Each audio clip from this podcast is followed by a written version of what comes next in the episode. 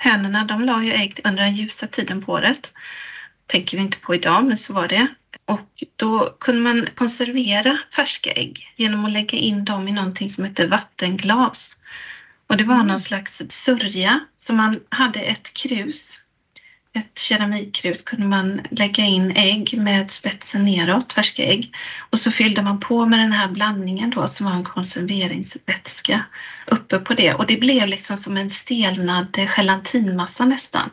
Och vi har berättelser om hur man som barn då fick gå till källaren där det var lite kallt då. Och stoppa ner handen i det här kruset och liksom röra runt och få upp ett ägg.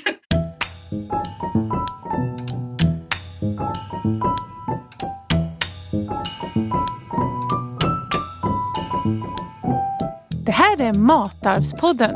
I denna serie möter jag, Lisa Häger, olika forskare och författare och pratar om mat som kulturarv.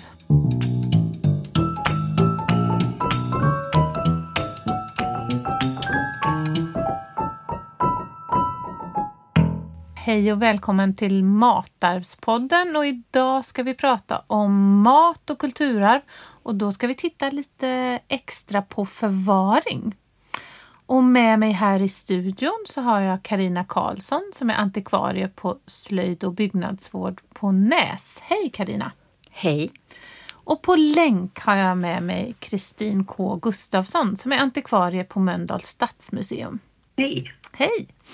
Och ni har båda tittat lite på det här med förvaring, men ur två olika perspektiv. Du har ju tittat, Karina, lite på förvaring och spåren man kan hitta i landskapet.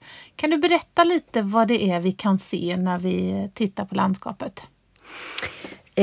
Ja, man kan se allt möjligt skulle jag vilja säga. Man kan till exempel se visthusbodar, gamla timrade bodar som ju var oerhört viktiga på landsbygden. Var de stora? Var de små? Hur stor kan en visthusbod vara? Ja, alltså det beror på. De kunde vara både stora och små skulle jag säga, beroende lite på vad det var för gård. Men man började ju bygga dem redan på medeltiden kan man säga. Då övergick ju man från att ha alla funktioner i ett hushåll, i ett och samma hus, i långhuset. På medeltiden kom timringstekniken, då började man timra hus, och då började man timra flera olika byggnader istället. Och eftersom det var så viktigt med maten, med hjälp av maten så såg man ju till att man hade försörjning för lång tid framöver, att man verkligen skulle kunna klara sig, så blev det ju en väldigt viktig byggnad. Så man byggde alltid den med väldigt stor omsorg. Och underhöll den väl, och därför så står de ofta kvar idag. Det är inte så ovanligt att det är den äldsta byggnaden på en gård idag. Jaha, välbevarad helt enkelt. Ja. Vad kan man se förutom visthusbodarna då? Ja, man kan ju till exempel se i bykärnor, så kan man ju se, där ligger ju oftast då kyrkan. Och där ser man ju inte sällan en tiondebod som ligger i kyrkmiljön. Och det var ju där som allting förvarades, i och med att man betalade skatt i natura, spannmål till prästen. Och då betalade man en tiondel helt enkelt. Ja, exakt. Och även här var det så att de byggdes väl, omsorgsfullt, och därför så ser man ju dem ibland. De ingår ju som väldigt viktiga inslag i en kyrkmiljö nu för tiden, där de finns. Och sen så finns det en annan typ av timrad byggnad som man ser i samhällen. Det är ju de här sockenmagasinen, som var som ett slags kommunalt beredskapslager som tillkom från 1700-talet. Det var liksom kronan som bestämde att nu måste ni ha ett beredskapslager. Mm. De finns ofta kvar. Inte ofta, men man ser dem ibland. Mm. Det kan man lätt säga. Det låter ju som en smart lösning. Verkligen, och någonting som man kanske behöver tänka på i dessa tider också. Jordkällarna då? Hur gamla är de? Ja, de kom ju i samband med att man började äta potatis under första halvan av 1800-talet eller mitten av 1800-talet. Och det blev ju en väldigt viktig gröda och därför så byggde ju nästan alla en jordkällare. Man kan ju hitta jordkällare på allting från slott till litet torp helt enkelt. Och det är ju liksom tanken om att använda kylan från jorden till att förlänga livet på matvaror. Och på sommaren så kyler ju jorden ner maten. Så det är liksom ett ganska jämnt klimat året runt inne i jordkällaren. Och det är egentligen en variant av själva gropen. Längre tillbaka i tiden, liksom förhistorisk tid, då vet man att mat förvarades i gropar. Särskilt sådana riktigt långt tillbaka i tiden man kom till platser periodiskt när man rörde sig lite mer i landskapet. Då kom man tillbaka till en grop och så förvarade man mat där under lång tid. Och det är faktiskt så att det finns spår i Blekinge. De har arkeologer hittat gropar där man har fermenterat fisk för 9200 år sedan. Oj! Ja. Och det är ju det som lever kvar i gravade maten. Mm. Och än idag så äter vi ju gravad lax och det kommer egentligen därifrån. Så det är ju en mångtusenårig tradition. Ja men gud vad spännande. Och i ett annat avsnitt av Matarvspodden där vi pratade om vikingar och romare så pratar vi lite snabbt om det här med de här förvaringsgroparna också. Mm. Ja.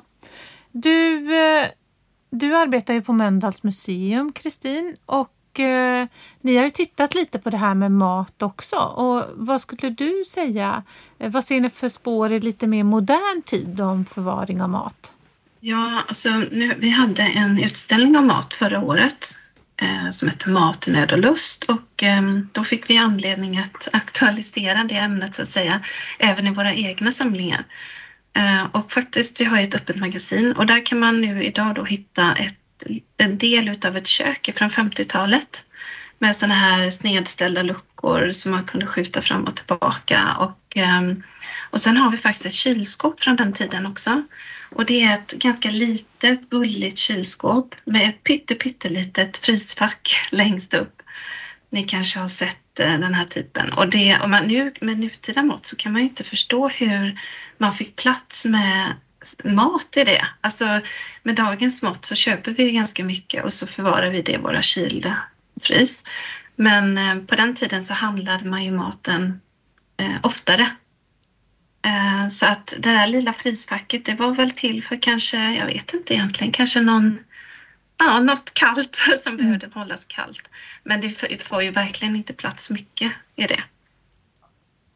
Och sen har vi också någonting annat, men det är kanske lite mer från äldre tid. För att det här med ägg till exempel, färska ägg, det är ju ingenting som var självklart tidigare.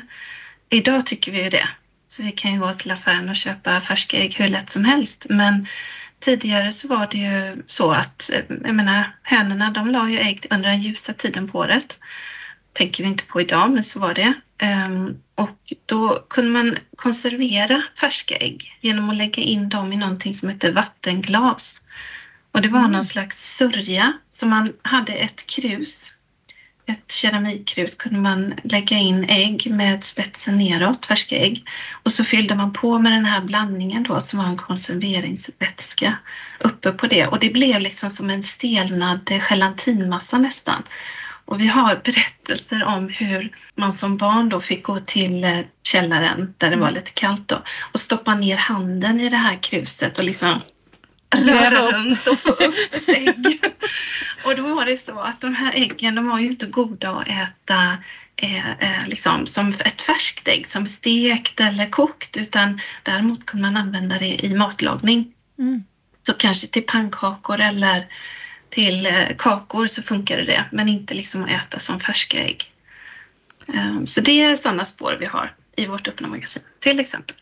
Och hur är det, nu är vi inne på det lite mer moderna Sverige och det har ju du också tittat på Karina med industrialismen och när man flyttade in till stan. Vad är det för matförvaring som man har då? Ja, Jag pratade ju mest om landsbygd innan, insåg jag. Man har ju inte haft så stora utrymmen, precis som du sa innan, Kristin. Så man har ju inte kunnat förvara så mycket mat på en gång, kan man ju helt klart säga. Inne i städerna har man ju haft, i alla fall sen sent 1800-tal, så har man ju byggt bostäderna så att det har funnits ett skafferi, ett ventilerat skafferi. Ofta byggde man det mot norrväggen om det var möjligt. Så att man under vinterhalvåret kunde ha ganska kallt där inne i skafferiet. Och matkällare är ju någonting som har funnits, att man har haft särskilda utrymmen i källaren där man har kunnat ha sylt och sånt. Och det har ju man haft under stora delar av 1900-talet i de lägenheterna som har byggts då. Mm. Och de kan ju fortfarande finnas kvar på väldigt bra användbara utrymmen fortfarande, så att säga. Och ibland sådär kring 50-60-tal så hände det att precis om man säger liksom innan det blev så att alla hade kyl och frys hemma, så kunde det vara så att man faktiskt hade en nerkyld del av källaren med liksom ett aggregat som gick. Så fick man liksom gå ner i källaren till sin kyl. Och det finns andra varianter av så här andelsfrysar på landsbygden till exempel. Innan alla hade frys hemma så byggde man ett litet hus gemensamt. Som ett litet hus. Där man hade ett fack liksom. Finns det sådana kvar eller? Ja, det finns faktiskt kvar. Alltså de är ju inte i bruk. De står liksom som små anonyma lådor runt om på landsbygden. Det fanns ett som var i bruk till 2016 någonstans på Gotland vet jag. Så att det finns ju folk som har tyckt om det här ändå, liksom, trots att man har haft en frys hemma. Ja, det där måste ju vara mer nostalgi än kanske nödvändighet helt enkelt. Ja, skulle tro det. Men också det här gemensamma, att det är någonting som man tar hand om tillsammans. Mm. Liksom, jag tror att folk uppskattar det. Även om man har en modern lösning hemma som innebär att man inte riktigt är beroende av andra på samma sätt. Men sen vet jag ju att du har tittat lite på det här med is och hur man använder is som kyla. Det har du tittat på, Karina. Kanske ni också har spår av det hos er? Vi har faktiskt inga direkta spår från det i våra samlingar i alla fall. Men vi har ju hört berättelser om det. Mm. Ja, man kan ju säga att det finns dels som en variant av jordkällare som kallas då för iskällare, där man förvarade stora isblock, och nu pratar vi åtminstone, vi vet att det ordet iskällare har använts i alla fall sedan 1700-talet, men man tror att tekniken att stapla is i högar för matförvaring och för att kyla ner matvaror. Man tror att det kanske kom till Sverige redan på medeltiden, men det är lite oklart. Men då på vintern, så någon gång i januari-februari så sågade man upp väldigt stora isblock. Så tog man med. Och nu visar du med händerna ungefär en halv meter stora isblock. Ja, okej. Okay. Det syns inte alltså. Nej, det syns inte i radio. Häst och släde ut på isen och stora sågar. Så tog man med sig isen in och förvarade den i de här iskällarna. Eller i någonting som kallades för isdösar eller isstackar, som kunde vara också inne i stan. Eller på stora gårdar eller skiverier och sådär. Och så staplade man den här isen, helst på någon skuggig plats förstås. Och så täckte man isen och alla springor med sågspån eller ibland jord och granris och sådär. Så att det inte skulle komma någon luft till som kunde då värma upp isen. Och så tog man isen man behövde. Det fanns också varianter där man byggde in ett skåp inne i den här isstacken. Och där inne blev det ju som ett kylskåp då, där man kunde förvara sånt som kött och fisk till exempel. Hur länge höll man på med att ta vara isen på det sättet? Vet du det? Det här var ju någonting som fasades ut sen när elen kom och sådär. Men man har ju fortsatt, det har ju varit en hel bransch det här med såna temperaturer. Ja, de har ju fortsatt med att... Ja, men jag tänker inom fiskerinäringen och så har man ju fortsatt att behöva is. Men sen så blev det att man började med konstis, och då det här med att såga is slutade man ju med någon gång då under början av 1900-talet kan man säga. Mm.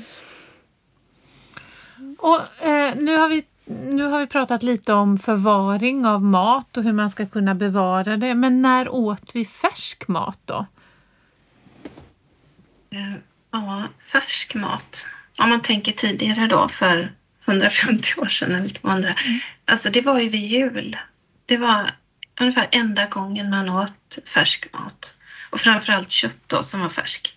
Så att, för innan var det ju, precis som du har berättat om Karina, alltså man förvarade ju maten under väldigt lång tid i just visshusbodar och så vidare. Och det var ju torkad mat, det var syrad mat och det var saltad mat. Väldigt mycket saltad mat. Men man åt ju inte färsk mat så ofta. Så på hösten då när grisen skulle slaktas, då var ju det liksom fest efteråt. Och det var ju julen då. Mm. Så att man kan ju tänka sig känslan av att äta färsk mat måste ju ha varit väldigt annorlunda. Det kanske var ungefär som att äta en delikatess liksom.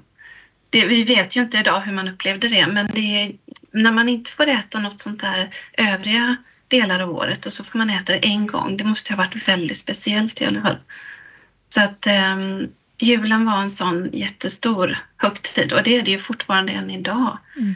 Och på tal om då vad det finns för rester kvar av traditioner, så är det ju därför vi äter julgris, alltså julskinkan än idag. Och att det är ganska mycket kött på julbordet. Så egentligen hör grisen mer hemma på julbordet än sillen. För sillen skulle man kunna äta i princip året runt. Ja, kanske. Nu åt man ju sill. Alltså, fast då var det ju saltsill och så här tidigare. Men det intressanta med den inlagda sillen som vi tänker idag då. Det är ju att, för det är ju socker i. Mm. Och det blev ju stort på 20-talet någon gång där, så blev ju socker, för då hade vi inhemsk sockerproduktion i Sverige. Tidigare var ju socker en bristvara, någonting som var liksom lyx och väldigt få förunnat.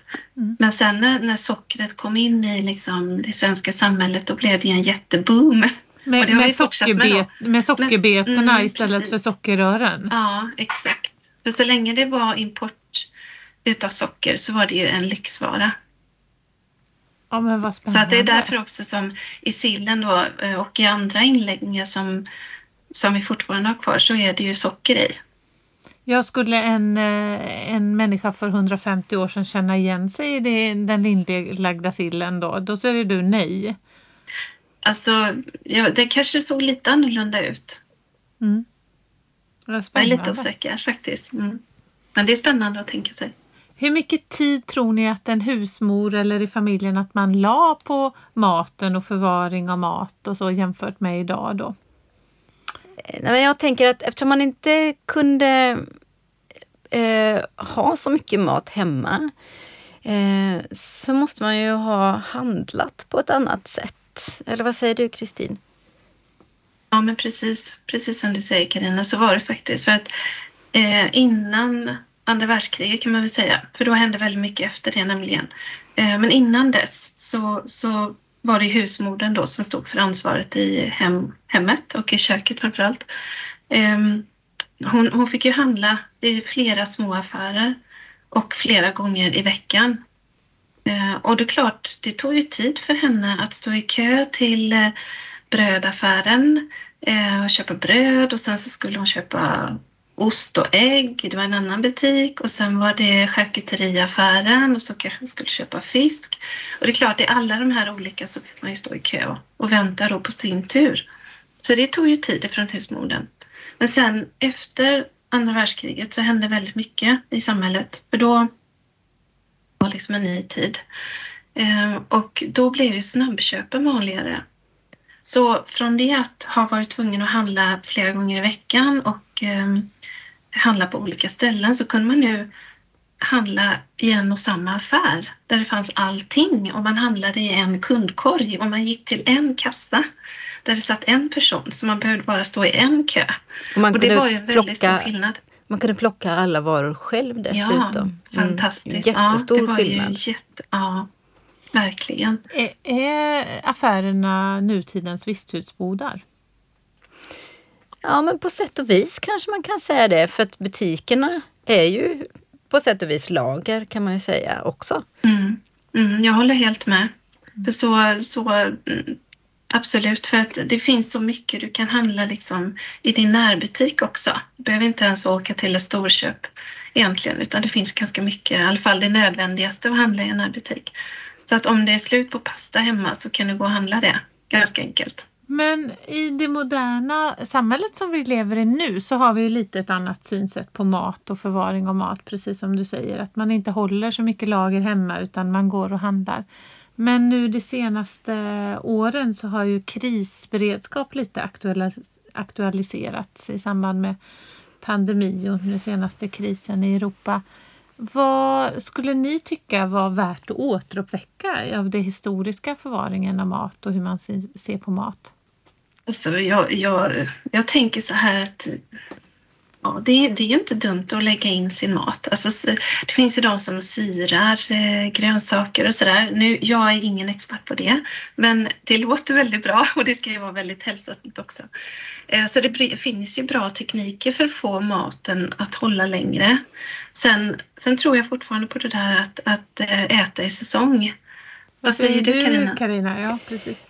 Ja, men jag tänker ju på jordkällaren att det är en toppen uppfinning som om man skulle tänka sig att vi skulle få problem med elektriciteten, då är ju jordkällaren fantastisk. De som har förmånen att ha det hemma, ta hand om den väl, säger jag. Och försök använda den till någonting, gärna matförvaring förstås, men kanske också något annat så att det blir en byggnad som man har ett behov av, så att man verkligen tar hand om den.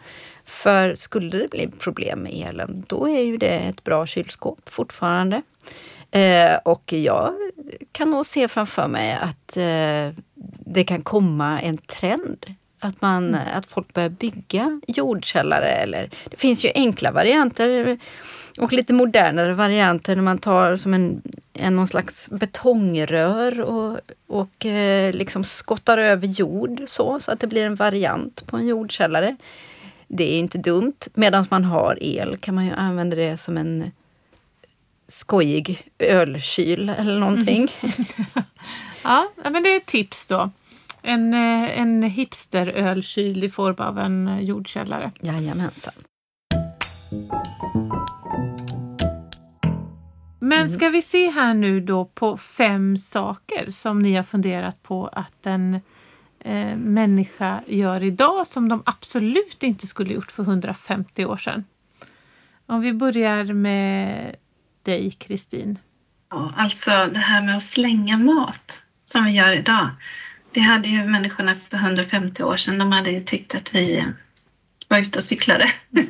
Det gjorde man ju bara inte. Det var ju helt otänkbart. Och den maten man behövde slänga som vanligt matavfall och sådär, det gav man ju till grisen eller så. Så att det fanns ju liksom ett återbruk av allting. Och grisen åt vi upp till jul. Precis. Det här med att slänga, för vi slänger ju otroligt mycket mat idag. Mm. Som vi inte behöver göra. Mm. För vi köper för mycket. Ja. Som blir dåligt vad det nu ligger i vårt hem. Mm.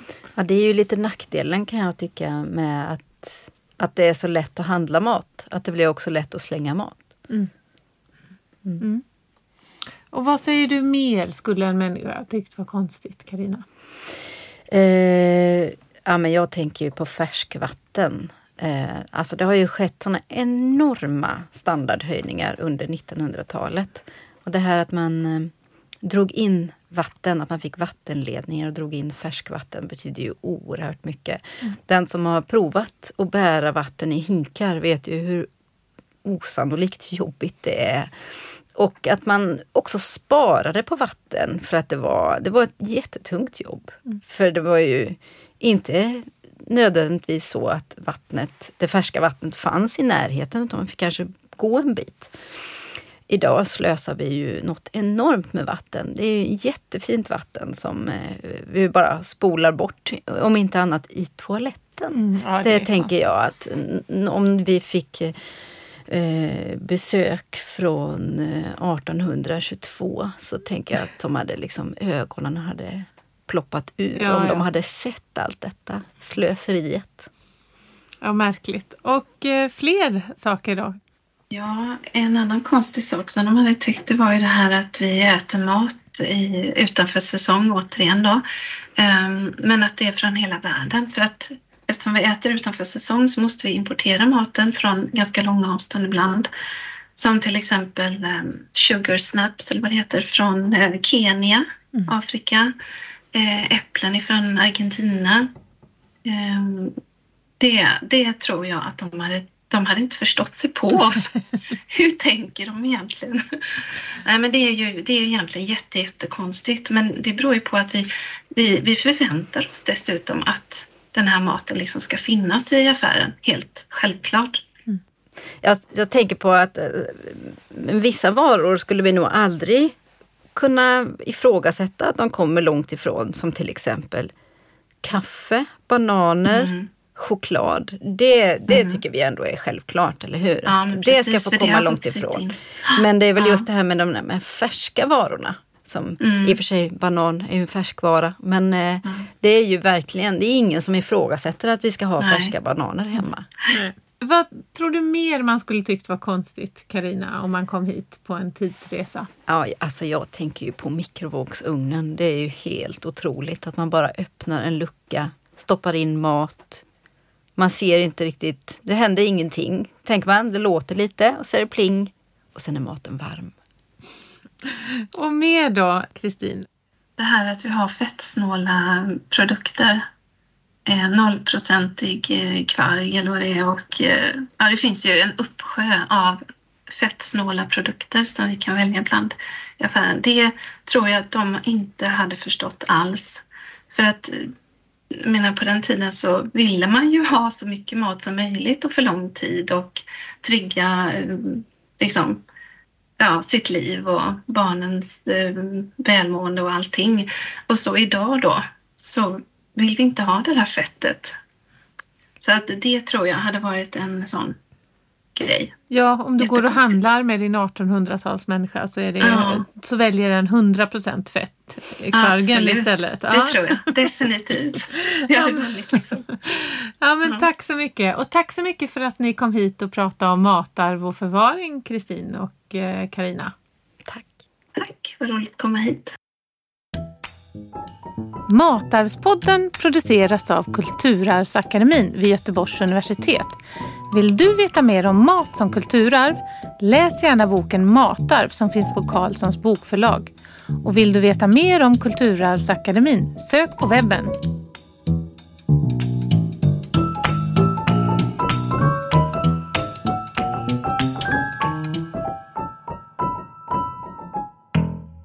Matarvspodden finansieras av bidrag ur stiftelsen Gustav Adolf Bratts föreläsningsfond och Centrum för kritiska kulturarvsstudier vid Göteborgs universitet.